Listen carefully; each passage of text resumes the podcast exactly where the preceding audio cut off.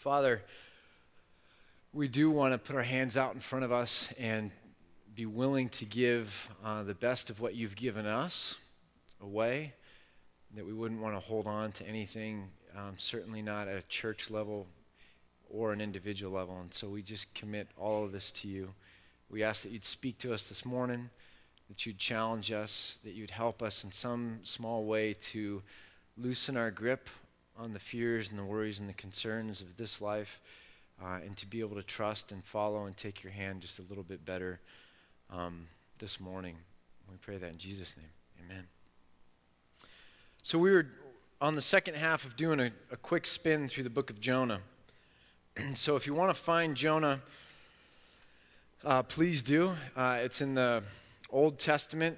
It's only four small chapters, so it's easy to kind of lose. It's after Amos. Uh, so if you just kind of turn to the right of Amos, you'll, you'll get Amos, Obadiah, and then Jonah. If you hit Micah, you've gone too far. And last week, just by way of recap, we talked about the first two chapters. And the idea that God had called Jonas and wanted Jonas to go uh, up to the north and to preach uh, and, and to warn this city of Nineveh that God's impending judgment was going to come. And Jonah didn't want to do this, and so he boarded a ship. The ship went, and God chased Jonah, literally chased him, disrupts the ship to the point where uh, they cast lots. They asked Jonah, What's going on? Who are you? Uh, why is this happening? And, and Jonah's backed into this corner where there's just really no way out, and, and he probably doesn't see any light at the end of the tunnel, resigns himself to that fact. They throw him overboard, and in that prayer, he talks about going literally to the depths and being, you know, as low as you can possibly get, you know, underneath the sea, seaweed wrapped around his forehead, when God catches him and takes him now back in the direction of what God's call was for his life. And in that, you get a, a, wonderful prayer or song of Jonah of salvation and deliverance and the goodness of God, uh, the patience of God. And one of the things we were wrestling with last week is this idea of um, worship happens best when it's either a cry for deliverance or a response to deliverance. Does that make sense? Worship happens best when you're at your utter end and you're crying out, as it were, to God, or you've cried out to God, God has answered, He has redeemed you, and you're now celebrating that. One of the most picturesque, picturesque instances of worship in the, the Old Testament is after the Israelites come across the Red Sea and Moses' uh, sister with a tambourine, and there's dancing and there's music. I mean, and it's this party. Uh, of celebration to God because He has brought them through and delivered them. And so, one of the things I think we have to ask ourselves with worship is are we really aware of our, our deepest needs? I mean, are we really taking this and turning it to God in song or, or in, in, in, in our cry? Um, and then, secondly, as God delivers us, is He putting a new, uh, a new song in your mouth? Like Psalm 40. You've lifted me up out of the pit and you've put a new song in my mouth. Worship happens best either when it's a cry or a response. Worship happens best when it's an authentic cry or we're singing God's song. And so I think for me, I keep wrestling all week with this idea of what is the song that God has put in my mouth? Um, is God putting a song in my mouth? Am I looking for God to put a song in my mouth? Or is worship just becoming a routine? And so we go through chapter 2 and we see Jonas, uh, Jonah's prayer. And then we get to chapter 3 and we'll pick it up there. So beginning in chapter 3, verse 1, it says this Then the word of the Lord came to Jonah a second time Go to the great city of Nineveh and proclaim to it the message I give you. And Jonah obeyed the word of the Lord and he went to Nineveh and now Nineveh was a very important city. A visit required three days. And on the first day, Jonah started into the city, and he proclaimed, 40 more days, and Nineveh will be overturned. The Ninevites believed God. They declared a fast, and all of them, from the greatest to the least, put on sackcloth. And when the news reached the king of Nineveh, he rose from his throne, he took off his royal robes, covered himself with sackcloth, and sat down in the dust. Then he issued a proclamation in Nineveh By the decree of the king and his nobles, do not let any man or beast, herd or flock, taste anything. Do not let them eat or drink, but let man and beast be covered with sackcloth. I mean, it's a pretty serious fast when, when you apply it to your, your animals. Right? Eh, who's ever done that? You know, no, the cat's going to go without too. This is serious business. Goldfish get nothing. Um, we're all praying to the Lord. I mean, it's just like it's funny to me. Um, do not let any man or beast, herd or flock, taste anything. Do not let them eat or drink, but let man and beast be covered with sackcloth. Let everyone call urgently on God.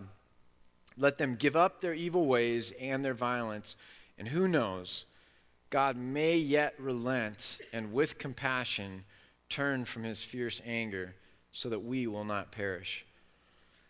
And when God saw what they did and how they turned from their evil ways, he had compassion and did not bring upon them the destruction that he had threatened. And here's the interesting kind of turn. But Jonah was greatly displeased and became angry. And the picture here for me is like, um, I, I mean, how many of you guys, like when you're teenagers, you know, had pyromaniac friends? You know, I, I had this whole group of friends that were crazy vandals, right? Um, but you know, blow things. You know, the kind of like guys that like blow things up, right? I mean, if you picture one of those guys and he's creating like this great thing of destruction he's going to do, and he and he's got it all rigged, and then he he wants to kind of blow it up, and it doesn't blow up. I mean, picture that guy, right? You know who I'm talking about that you knew growing up? And it and it's not blowing up. That's what I picture here with Jonah. I mean, he's put a lot of time and energy into into talking about doom on you know for this city. He's preached judgment. He wants judgment. He's anticipated judgment. And and he's kind of now all of a sudden God's kind of remo- uh, removed the fuse from it. It's not going to blow up. And he's left with this kind of pent up emotion of unfulfilled pyromaniac desires. And it's a really interesting thing. So Jonah is greatly displeased and he becomes angry. And he prayed to the Lord, Oh Lord, is this not what I said when I was still at home? That is why I was so quick to flee to Tarshish.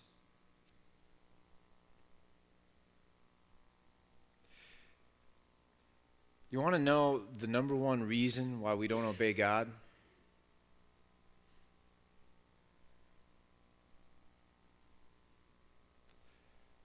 Because we already know what that means, and we're not willing to accept it.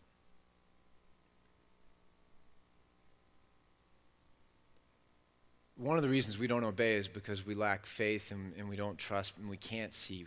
The other reason we don't obey is because we already know and we already do see and we already get it and we just flat go, uh, I'm not, I can't, not gonna.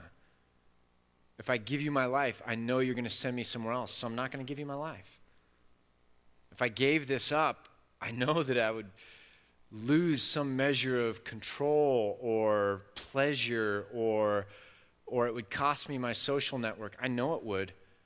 So I'm not going to give it up. I know that if I stopped gossiping about this person and slandering this person and judging this person and kind of joining in on that, that I'd probably have to realize they're a person with feelings and I'd have to probably go to them and say, I'm sorry and make amends and reconcile. And I really don't want to do that because I just don't like that person. And so I'm not going to go down that path of obeying you, God, because I already know where it's going to lead me, and I'm not willing to go there. So, one half of our lack of obedience really is because we're scared of the unknown. The other half?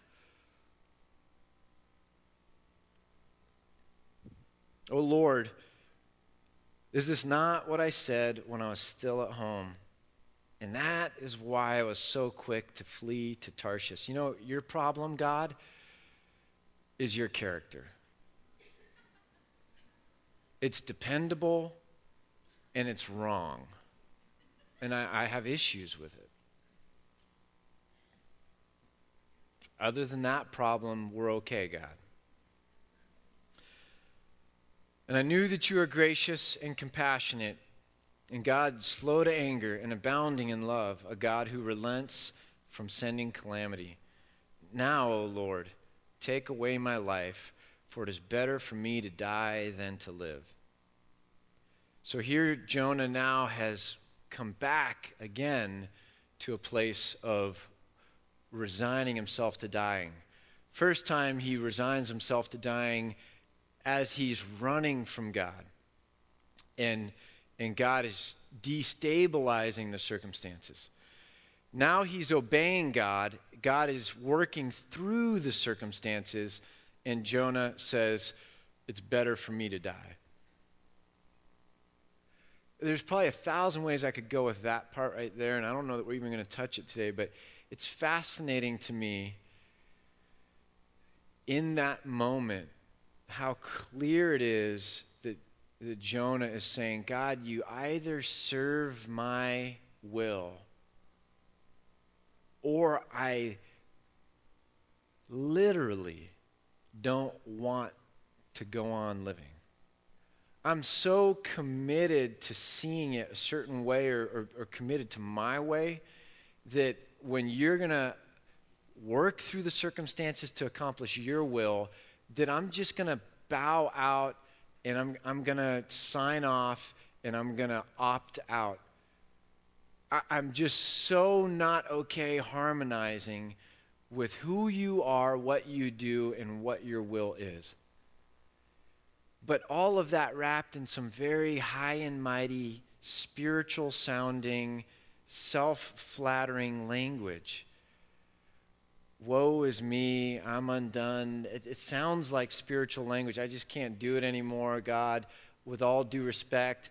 It's like I'm, I'm signing off and quitting God in talking to God. You know what I mean? We usually sign off and quit God by not talking to God.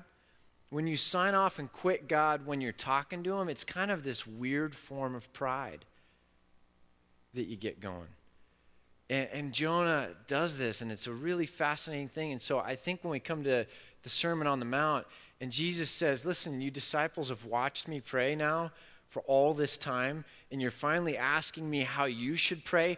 I'll tell you how you should pray. Here's how it starts. Let me give you the type, the, the form, the symbol of prayer that really kind of maps out what it would look like or what it should look like. This is here to, here to um, our Father who art in heaven, hallowed be your name. Holy be your name. Your name be set apart. It's your name, your fame, your glory that starts the whole thing, centers the whole thing that I'm recognizing right now. Our first value at Antioch is to be Christ centered. For this reason, if anything doesn't start with God at the center, we get quickly out of balance, like, you know, on the spin cycle when my wife puts the towels, too many towels. It's always too many towels. Um, and, the, and then it starts buzzing, and you know what I'm talking about? But anything that doesn't start on God, and so Jesus is like, get this. Our Father who art in heaven, hallowed be your name.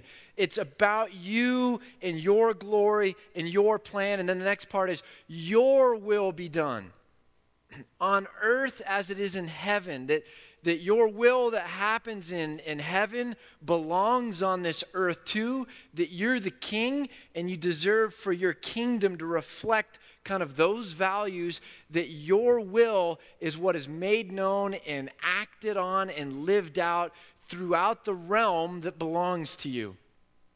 That that's what happens and that we join in that.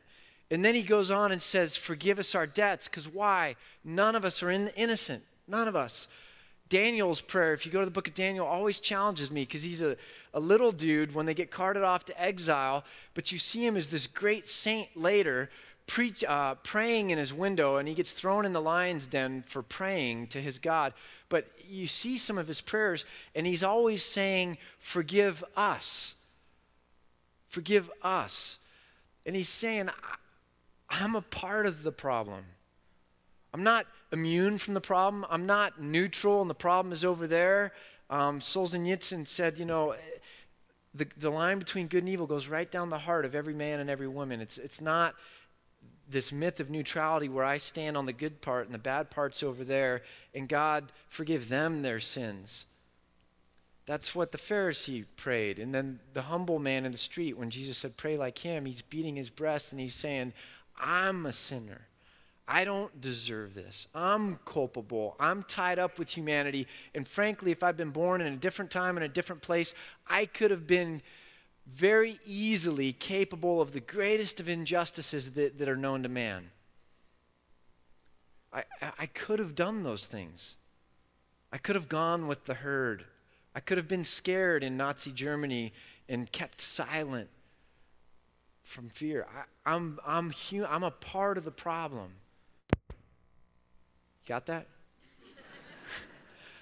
G.K. Chesterton, when he was asked to write an essay on the, the question, What is wrong with this world? It's kind of one of these classic tales that you always hear. But he wrote back and he just said, you know, in response to your question, um, I am.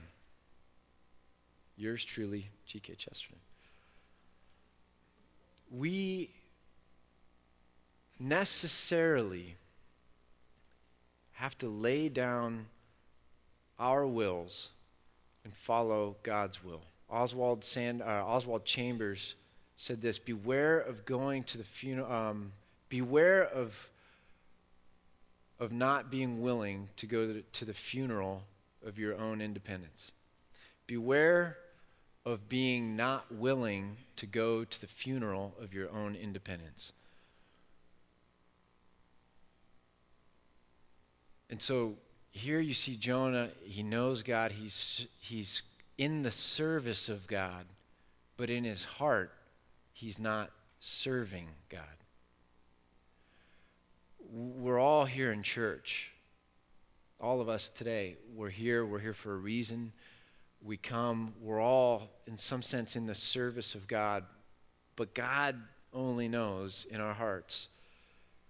When we walk out of here, when we make our decisions, when we steer our life, when we make our choices, are we serving Him? Or are we still independently committed to self even though we're in the service of God? Does that make sense? All right, let's keep going. So Jonah says, Now, O Lord, take away my life, for it is better for me to die than to live. But the Lord replies, have you any right to be angry? And Jonah went out and he sat down at a place east of the city, and there he made himself a shelter, and he sat in its shade and waited to see what would happen to the city. And then the Lord God provided a vine and made it grow up over Jonah to give him shade for his head to ease his discomfort. And Jonah was very happy. So this is like sitting outside of Redding. You know what I mean? 112 in the sun, you know, and so there's a vine to ease his discomfort. And Jonah was very happy about the vine. But at dawn the next day, God provided a worm which chewed the vine so that it withered. And when the sun rose, God provided a scorching east wind, and the sun blazed on Jonah's head so that he grew faint. And again, he wanted to die and said, It would be better for me to die than to live. But God said to Jonah, Do you have a right to be angry about the vine? I do, he said. I am angry enough to die. The Lord said, You've been concerned about this vine, though you did not tend it or make it grow. It sprang up overnight and died overnight. But Nineveh has more than 120,000 people who cannot tell their right hand from their left and many cattle as well. Should I not be concerned about that great city?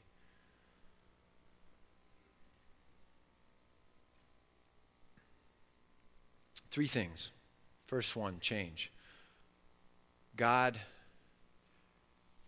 moves, God has a will, God leads into the future, God has compassion, God redeems, God reconciles, God pursues, God changes, and God uses us to serve His will. Life is always going to be in flux. There will always be change. What I mean by this is Jonah's call was complete. He didn't get off it when he was supposed to get off it. He did his job and, and God answered, and he should have had a new song and he should have celebrated. And then the next thing should have been, God, what's next? Instead, Jonah goes to a good vantage point and says, Maybe yet there will be some fireworks. Let's wait and see. And he camps there and he won't get off and move on to the next thing.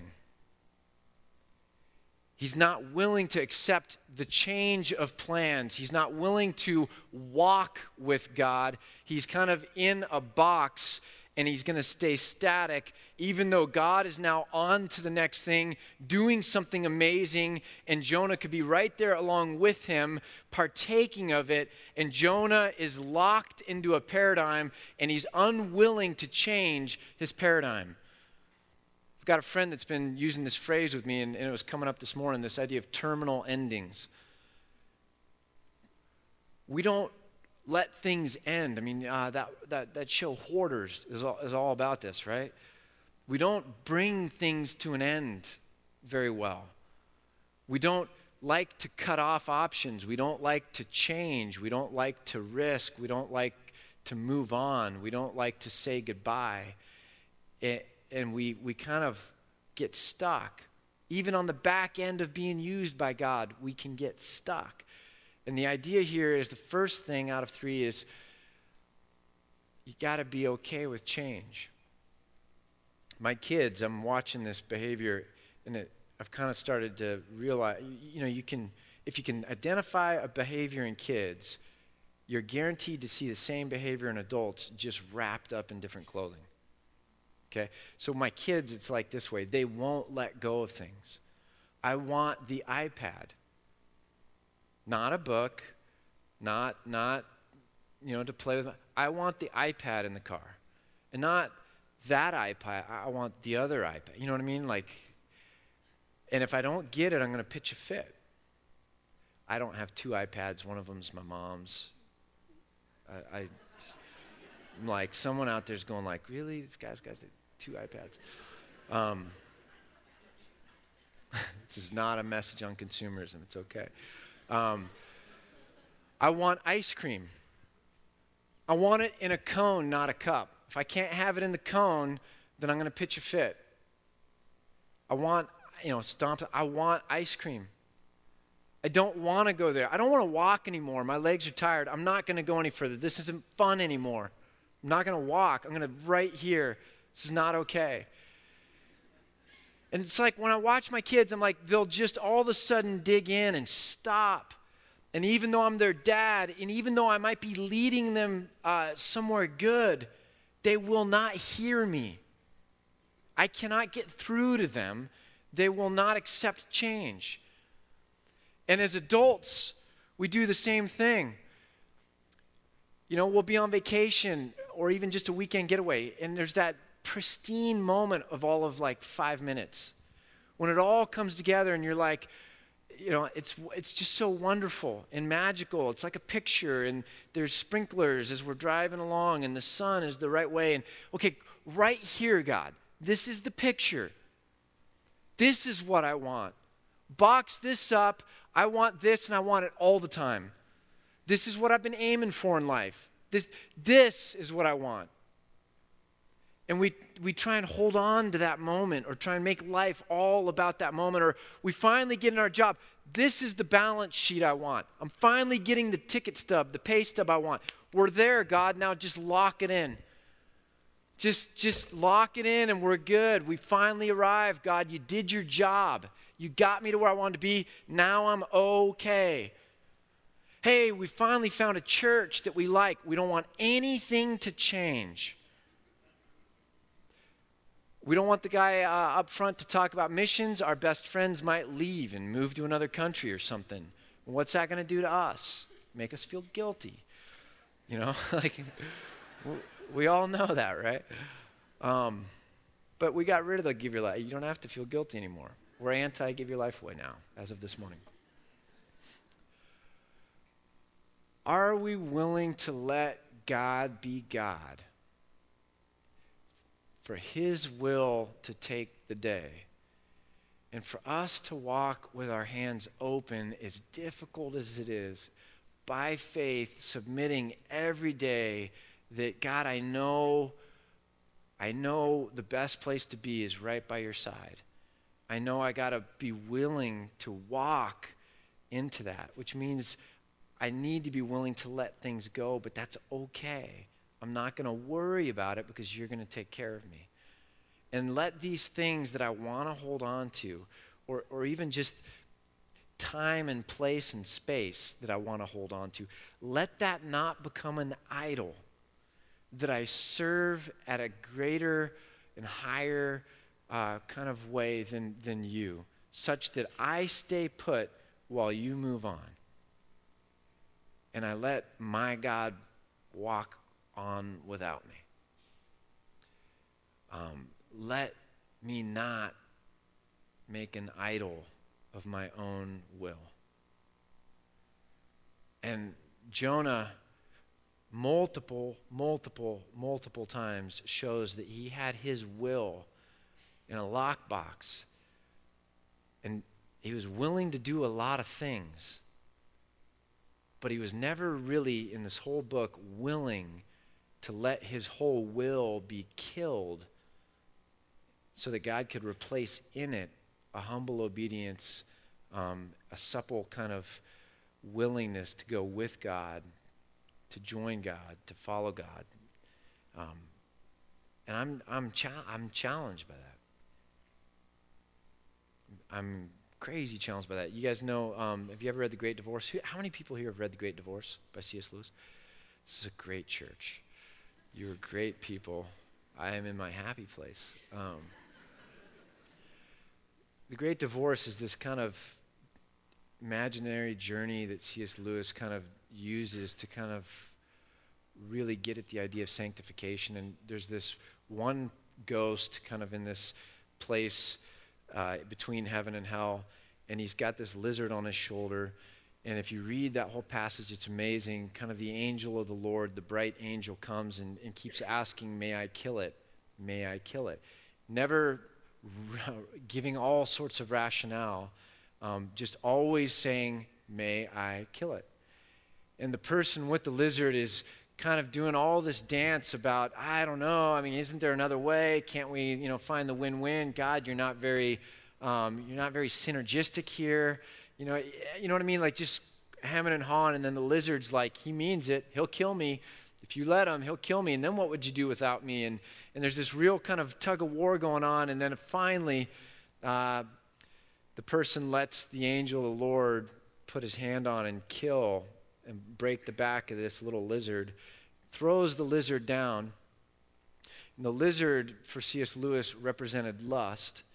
Throws the lizard down. The lizard then morphs into and rebirths as a stallion. And the angel, uh, the person now, who's, who's a type of an angel, the person now gets on the stallion and they go off to heaven. And, and the picture here is the lusts, the wants, wishes, and commitment to my own self that keeps us from fully engaging God has to be killed, fully killed. Baptism is that picture of death to self and then rising. Has to be fully killed, but in its place becomes the stallion. And Lewis again is saying lust is the lizard, the stallion is love. See, for Lewis, it was completely different than Freud. Freud had love as just like a modicum of like intensity, and lust was higher than love. It was intense intensity. See what I'm saying? Like on a spectrum of intensity, love is less than lust. Nod your head if you get that. Okay? That was Freud. Lewis had it the other way around. He said, no, lust is a deformed, weak version of the true thing, which is love. And lust is a anemic, weird, deformed creature. And when you kill it or sublimate it into what was created to be love, the fullness, the robustness of deep, rich, biblical, godly, sacrificial love, this animal, love is so much more powerful than this weak, kind of deformed version called lust. And so you see this really fascinating thing. Lewis has it completely opposite than Freud does. And so Lewis is like, you kill this, and then you can ride on the way it's supposed to be. And when I read Jonah, man, I just, I tell you what, am I trying to work a win win with God? And when God doesn't play, am I stomping my foot and saying, no, then I won't go on? It's better if I were to die. I mean, maybe we're not that melodramatic, right? But maybe we're saying the same thing by just putting our foot down and saying, I'm not okay with your plan. I'm not willing to follow. I'm not willing to obey. I know where that will go, God, because you're predictable. And I got issues with that. Second thing Jonah's anger. So the first thing is willingness to change, willingness to follow, willingness to submit to God's will. Second thing is Jonah's anger. So God brings up this, I mean, this is a great picture, right? God brings up this vine. He's like, hey, how's that, Jonah? Jonah's like, it's good. I'm, I'm actually really happy a little to the left. Oh, that's wonderful. I mean, this is really helping me, God, you know? And God's like, okay, just wanted to check. And then here comes Wormy, or Hermy, Hermy, you know, whatever it is. And and there goes the plant. And then God's like, ooh, ooh, I, ooh, wow, that's really hot. How, how you doing now, Jonah? And Jonah's like, um, Jonah's like, I'm pissed. I'm sorry, I'm not supposed to use that word. I'm upset. I want to die. And Redding is the worst place in the world to live, and I want to die. It's In-N-Out's too far to walk to. Just kill me now, right? And God says to Jonah, Jonah, do you have a right to be angry about the vine? Jonah, do you have a right to be angry at all? Jonah, what is going on with your anger? Why are you angry, frustrated, bitter, bothered? You know, the fascinating thing about this book of Jonah, maybe you've already picked up on it. Here's the last verse. But Nineveh has more than 120,000 people who cannot tell their right hand from their left, and many cattle as well. Should I not be concerned about that great city? Question mark. I, I don't know um, because I haven't checked, but it might be the only book of the Bible that ends on a question. so, someone in here has one of those personalities. In the next 10 minutes, you're going to be checking.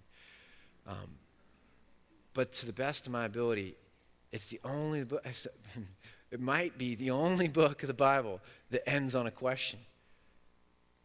And God is just, He's talking to Jonah. He's reasoning with Jonah. And God is showing the same compassion and patience with Jonah that He showed with Nineveh, right? God's character is predictable. That's a good thing. And so here he is with Jonah being patient with him. He's like, Jonah, really? What why why all the anger? I give, I take away. I call you to preach. I allow people to repent. Why, why, why are you angry? What is it in you that's allowing for this anger? We need to talk about this. There's something broken here. What's going on? And this is the question for me is is God trying to talk to you through your emotion right now rather than outside of your emotion? I think we fall into this trap of thinking emotion is some random thing. We don't know why it happens. Circumstances happen, and, and we can't get an answer for that. And so we table it all and we're angry. And then we go to God to talk about life and our situation and what we would have Him do for us. And the question I'm asking today is Is God actually talking to you through your emotion? That person you're so angry with, is God actually trying to talk to you in the midst of that anger, not just from outside that anger? Are the, the, the, the financial kind of stresses that we're dealing with not just an accident over here, but maybe a part of the conversation that God is trying to have with us?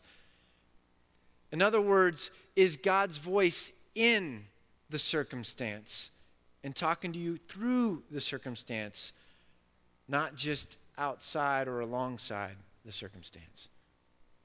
And I think it's a pretty provocative question we don't really like to think that God might be the one behind the circumstances. Because if he was, we would be what? Angry. Uh, it says in Amos, you go back two books, and God actually says something mind blowing. He's preaching, uh, you know, prophetically to the people of Israelite, uh, Israel, and he's saying, "I killed your people."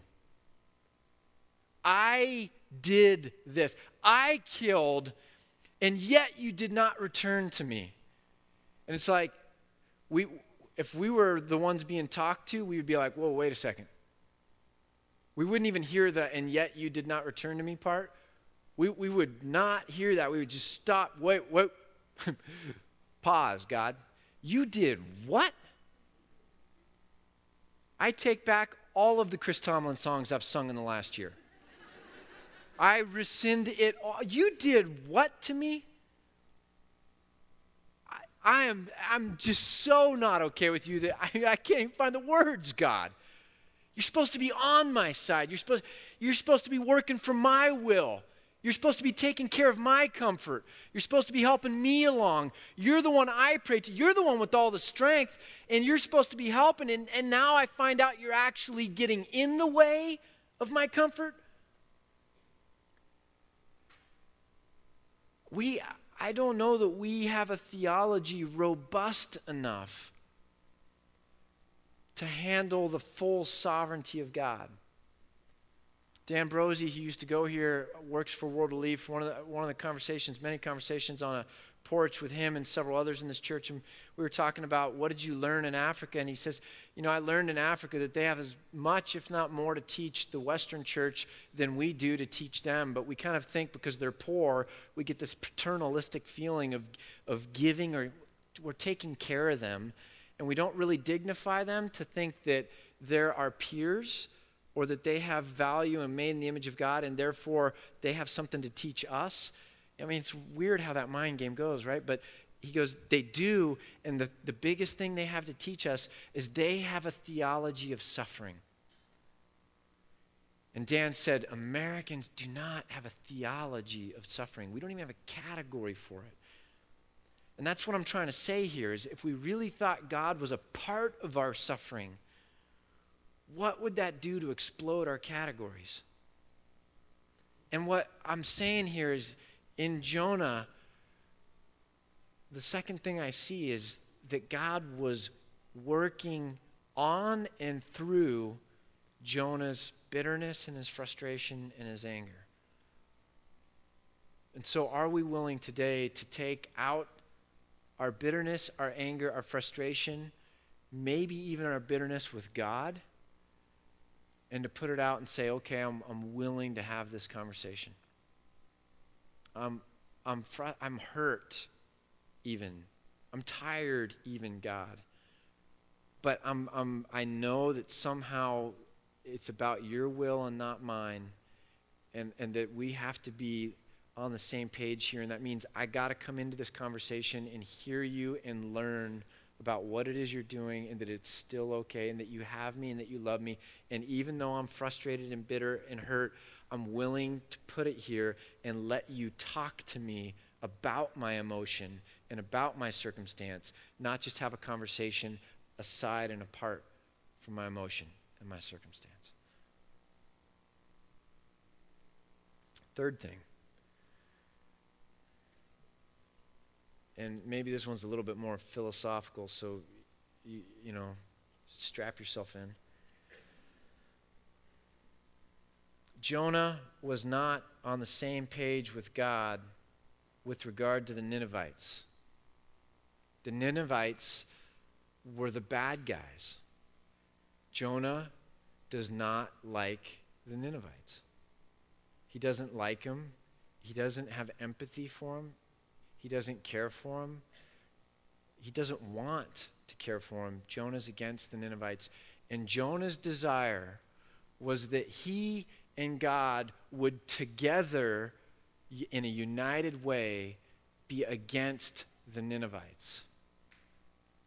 Here's the, th- here's the thought there's two forms of pride. The obvious one is standing against God like Satan did.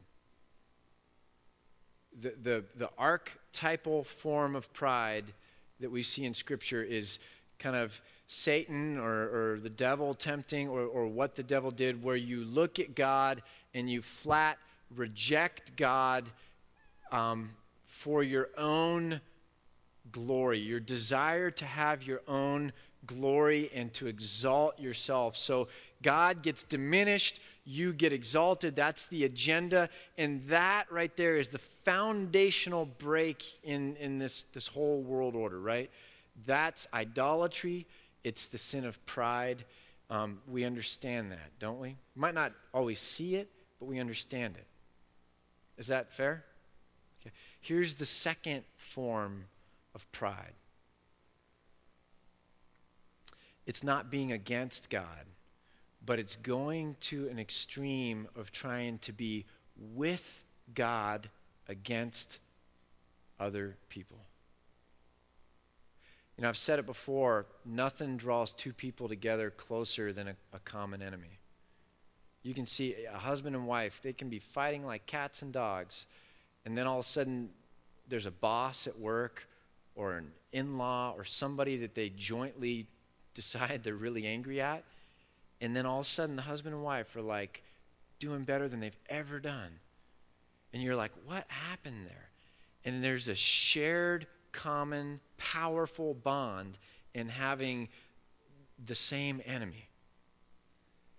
It's why the clique in high school that's immature will get so into gossip and slander and, and the like because it makes that clique feel so united and intimate and in solidarity to have the teacher they hate, the group they hate that they stand against, or the person that they're going to bully or torture or torment or whatever that they equally dislike. And it gives this unbelievable sense of solidarity and power to that group. And, and we see it, and we've, we've experienced it. We've been a part of it on one side or the other. We do that with God.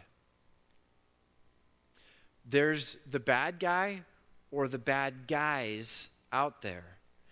And in our relationship with God, when we're reading our Bible and praying with God, we get a sense of how, how happy God must be with us.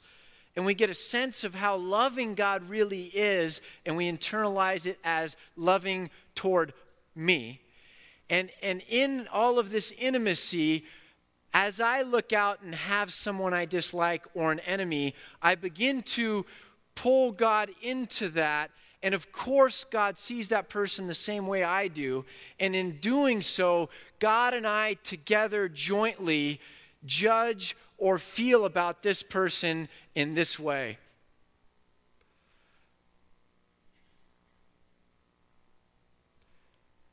The Pharisees did that. Jesus' disciples even wanted to who's going to be on the left of you jesus? Who's going to be on the right of you? We're, we're, we're, jockeying for intimacy and those people in that town they don't like you. Do you want us to curse them? We'll curse them we got we got we got this one. You just give the word jesus. Us you all of us will take on the world together. We even see it with jesus' disciples. And and you get this interesting thing that somehow, sometimes, an immature intimacy with God misses the fact that the same love and compassion he has for Jonah, he's willing to have for the Ninevites. The same love and compassion and forbearance and forgiveness he's willing to have for you, he's also willing to have for your in law. The same compassion he has for Republicans, he's willing to have for Democrats that God is love and God so loved the world that God always believes in the potential redemption or redemptibility of broken and fallen people. God loves people. And the question is do I have love for people? Do I believe in the potential redemptibility of each and every person? Do I believe that they can be forgiven or saved or reconciled with God? Do I hope for it? Do I long for it? Do I understand that grace takes people who don't deserve it and makes them these amazing things? Or do I allow myself to get sucked into this false me and God intimacy where I begin to pull God down and force him into seeing the, or I think I'm forcing him into seeing the world the way I see it. And there's a pride in that. And there's an idolatry in that of, of forcing God to have to be less loving and less redemptive and less gracious and less forgiving and make him more into my own image so that it can be me and my big brother and we got we got you. We we got we know you're we know you're bad and we're against you. And you know what? We're so intimate me and god and we're so against you that we must be so good and you must be so bad did it you, you actually deserve it when I go tell other Christians that they need to pray f- against you. Or I tell them the bad things that you're doing. Or I go looking for you to do more bad. There Ken goes again. He's got imperfections. You know what? He even irritates me. I don't think he's fully mature yet. Pastors should be fully mature. I don't really like this guy. God, oh, God, you agree that he's not fully mature? Oh, that baptizes it then. We should be against him. Let's go find other people for our little against club because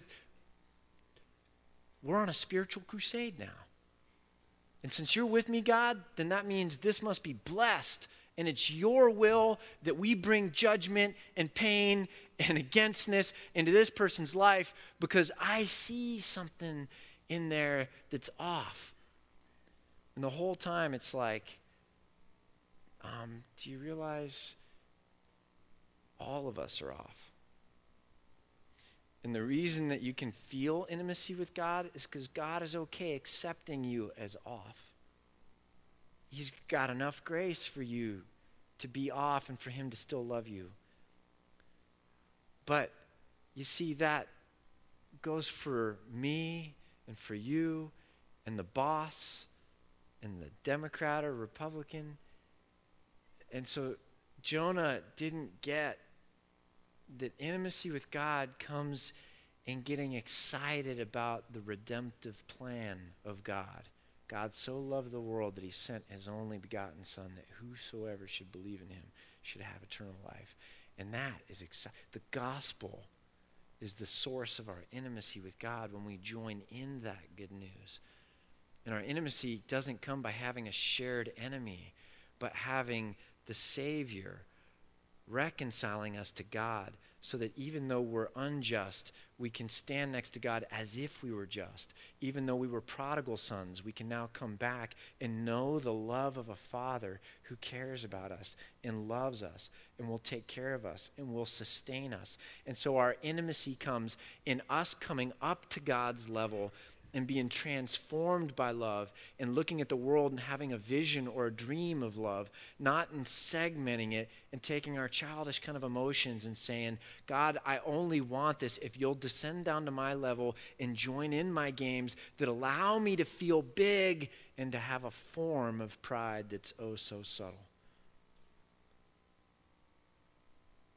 So, are you willing to accept change by following God's plan instead of aiming for some final destination that you've created in your mind as the chief end of what you're about in this life. Number two, what if God is actually working through your emotions? That they're not an accident or a mistake, but that He's actually trying to talk to you through your fear, through your worry, your doubt, your concern, your bitterness, your hatred, your self pity. And lastly, are we willing to shed our againstness in our craving for a false sense of intimacy with God around our kind of patterns to be made more in the likeness of Christ, who walked up to Jerusalem and said, Man, I long for this city. You guys are so like harassed. It's like a mother hen. I just wish I could scoop you all up. I just, I love and I want redemption to come. And are we willing? To kind of grow into a maturity that joins Jesus in that? Or are we going to stay at the God, do you want us to nuke him level?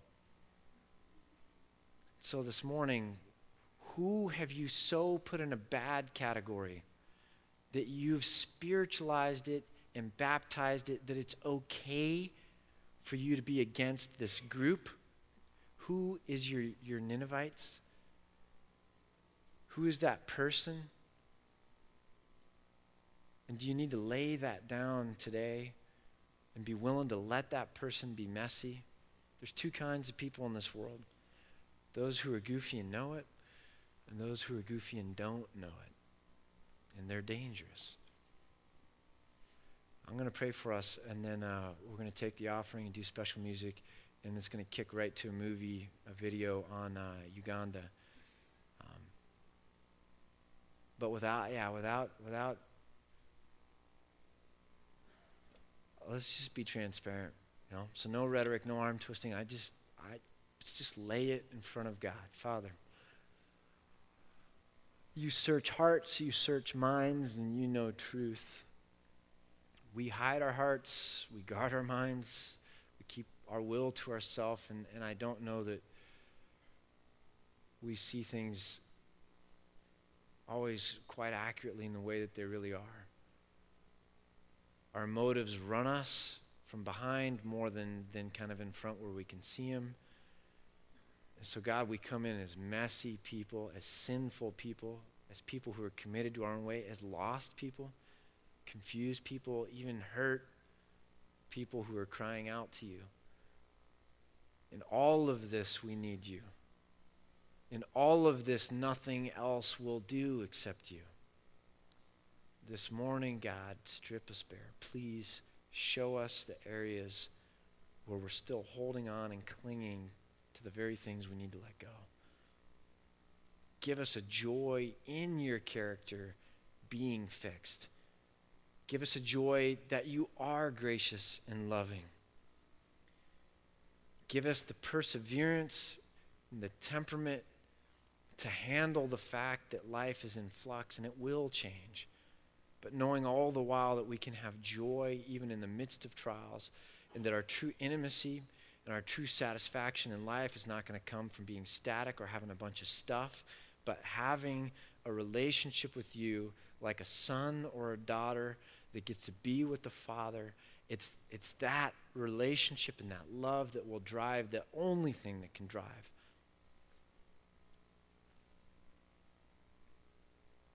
We love you, God. Jesus' name.